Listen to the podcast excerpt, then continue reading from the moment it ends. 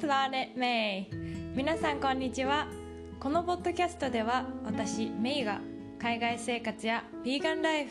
バイリンガル教育読書を通して学んだことをシリコンバレーからお届けしています。皆さん今日はどんな一日をお過ごしでしょうか？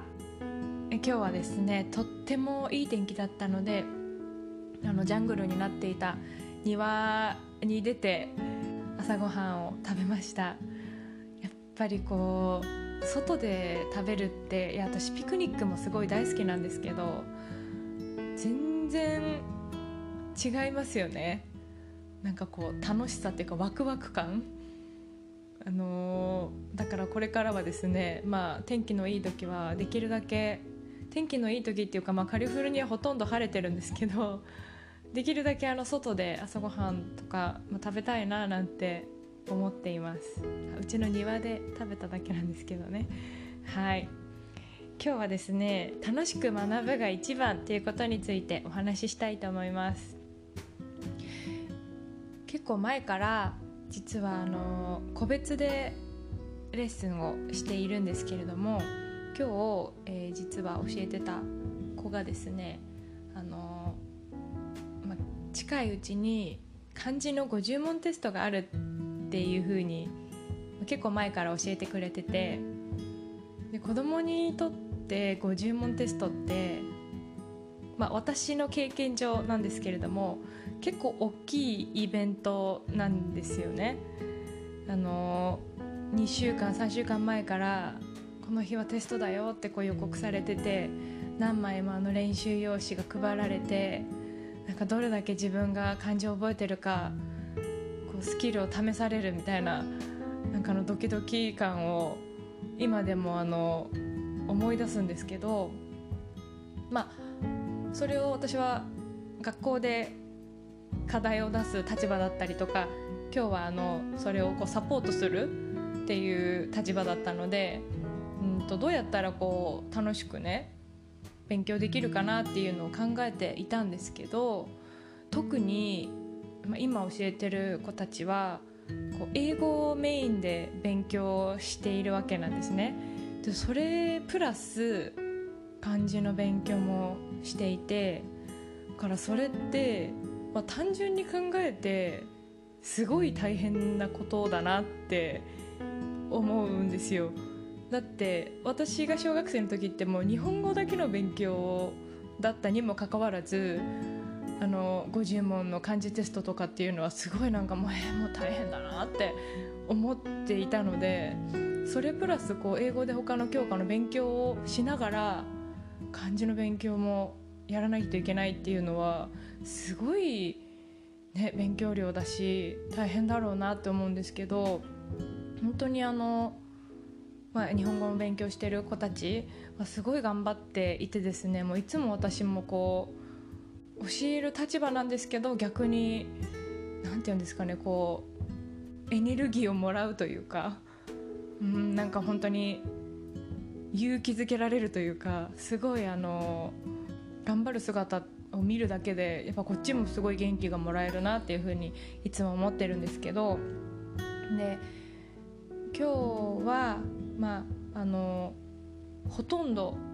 その子はあのゼロの状態から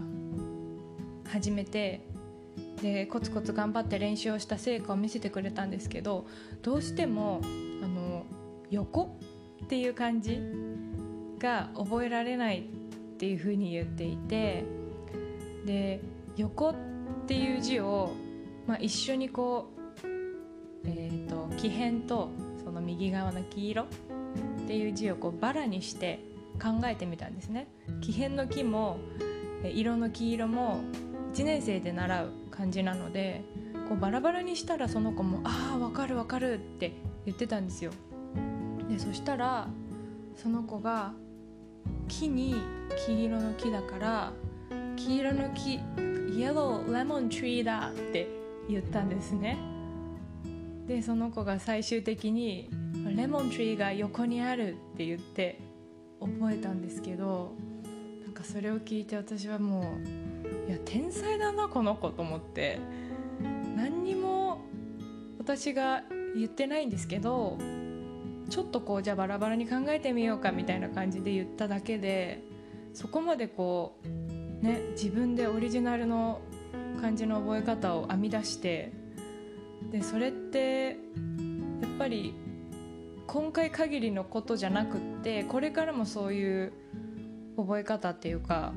で使えると思いますし、うん、なんか自分がそうやって編み出したこと私はすごくもうそうやって自分が考えて漢字の覚え方を見つけたっていうのすごいことだよってものすごく褒めたんですけど、うん、なんかこうただこれ書きなさいみたいな感じで言われてなんで覚えなきゃいけないのかもわからないまま覚える受け身の勉強よりもなんかどうやったら覚えられるかなとかどうしたらこう漢字が頭の中に入りやすいかなとかそういうことを自分で考えてこう楽しみながら字を練習できたっていうのは、まあ、あの好きこそものの上手なりじゃないですけど本当にこう意味のあることだなと思ってでその子もその覚え方をね編み出した後はすっごく嬉しそうな顔で「これはもう今日絶対お家の人に話す」みたいな感じで言ってたのでちょっとしたことなんですけどそういうふうに自分でこう考えて楽しんでいってる姿に私はなんかこう感動しました。うん、まあ、どうしてもこう学校教育だとあのここまでに何年生までにこの漢字を覚えないといけないとかまあ、日本の場合は決まっているじゃないですか。だからなんかこう教える側も、まあ、大人は結構こう焦る。なんでこんな字も覚えられないのとかね焦ったりする声も聞くことがあるんですけどでも、まあ、私個人の考えはなんかそうやって無理やり覚えて行くよりもその子が楽しいって思うような覚え方を見つけたりとかその子が好きなものと結びつけて覚えたりとかそういうなんかそのそれぞれに合った練習の仕方をするのが大事なんじゃないかなと思っていて、うん、なので今日はすごくその子の頑張りに私もね嬉しい気持ちになりました。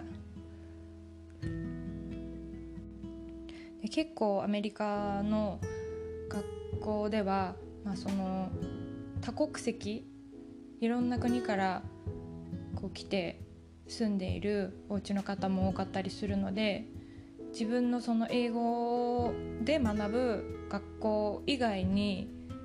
土曜日は例えばその日本語学校に行くとか中国語学校に行くとかあのスペイン語学校に行くとかフランス語学校に行くとかいろんなあの言葉をですね習ってる子が多くてしかもこう自分のお父さんお母さんに例えば日本のルーツはないんだけれども日本語を勉強してる子もいればフランスにルーツはないんだけれども興味があるから小さい頃からフランス語を勉強している子とかもいてなんかこ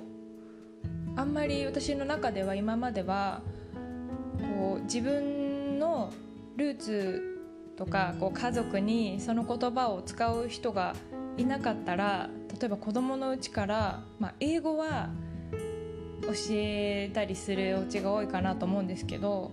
フランス語とかスペイン語とか、うん、ドイツ語とかそういう言葉をこう子供にレッスン通わせるっていうイメージがなかったんですけどでも結構こうアメリカの親御さんたちは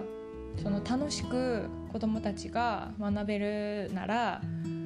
そういう機会をねたくさん